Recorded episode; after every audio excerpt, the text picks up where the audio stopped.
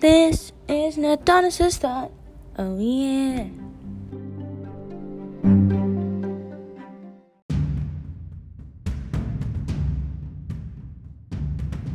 Hey guys, you know what time it is? It's time for an Adonis Has a Thought. My name's Adonis, and today we'll be talking about the dystopian similarities between the ceremony scene in The Handmaid's Tale and Rebecca Musser's case.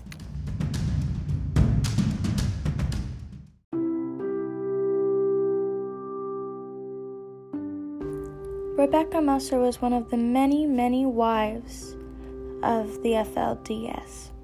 She was married to Rulon Jeffs, who was 85 at the time and just happens to be Warren Jeffs' father. She was 19 when was when she was forced to marry him, or as she put it, was placed with him.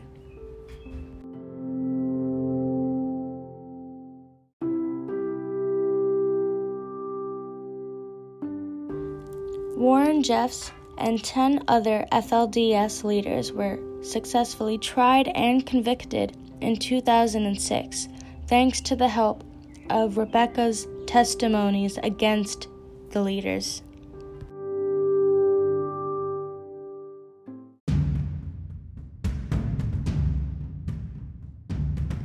In The Handmaid's Tale, you are reading from Offred's perspective, which gives you a very raw look into what life as a concubine is like for her.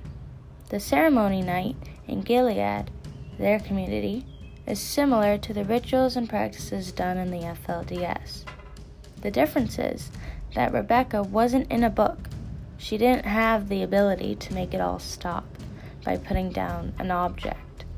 Rebecca was living the ceremony scene, and we get to hear her story through her words, much like Offred's. In Offred's experience, Aunt Lydia who is the acting government, decides who will be a handmaid, who will be a wife, or who will be a Martha. The Marthas cook and clean for the house, the wives are married to the commanders, and the handmaids reproduce. Ceremony night happens once a month and is an unfavored night for all. Offred describes it as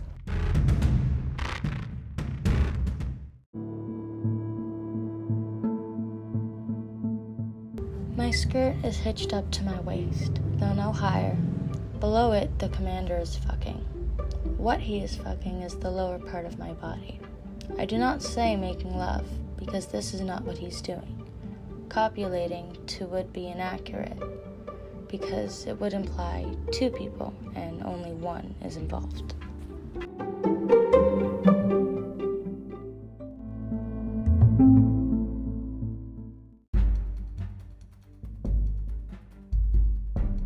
For Rebecca, this isn't just ceremony night. This is her whole life. This is what she's been taught since she was little, and this is what she's been preparing for. For Rebecca, Warren Jeffs was Aunt Lydia, and for her, he chose Rebecca to be the wife of Rulon Jeffs, Warren's father. Rebecca was expected to give her whole self her body, mind, and soul to Rulon, in the name of God, of course. Despite Rebecca's uncomfortableness, and despite that Rulon was 85 years old, and at the time of their marriage, Rebecca was 19. Despite all of that, she was still forced and expected to have sexual intercourse and perform sexual acts for Rulon. And if she didn't, her family and her would be seen as a disgrace and a dishonor to the community.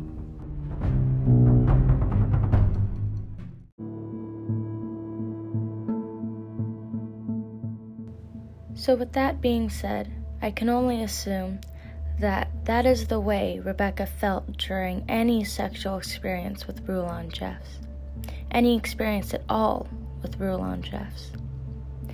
In the ceremony scene, the dystopian element most present here is religious control. It is done in the fear of God and damnation, but also the fear of Aunt Lydia and what she might do to the handmaids if they disobey or question her orders. Rebecca, unfortunately, was also controlled with the fear of letting down God and being punished.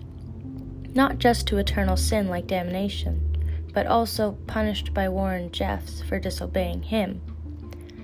Warren Jeffs, as she said, would many times have threatened her life, Rebecca's life, if she'd refuse his father's advances or to give herself to him like a woman was expected to when married in the FLDS. This reminds me of how Aunt Lydia would use her ways of torture, punishment, and the belief of letting down God and this is what God wants to scare the handmaids into submission. Warren Jeffs is scaring his women, his community, into his submission by telling them what will scare them and hurting them, physically and sexually abusing them.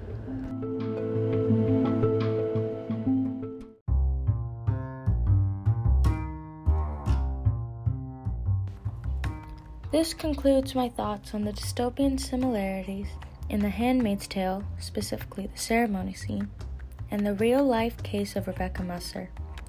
In today's episode, we've covered how the women in both stories were abused, who abused them, in what ways they were abused, and how a book you pick up and read for fun was unfortunately somebody's daily life.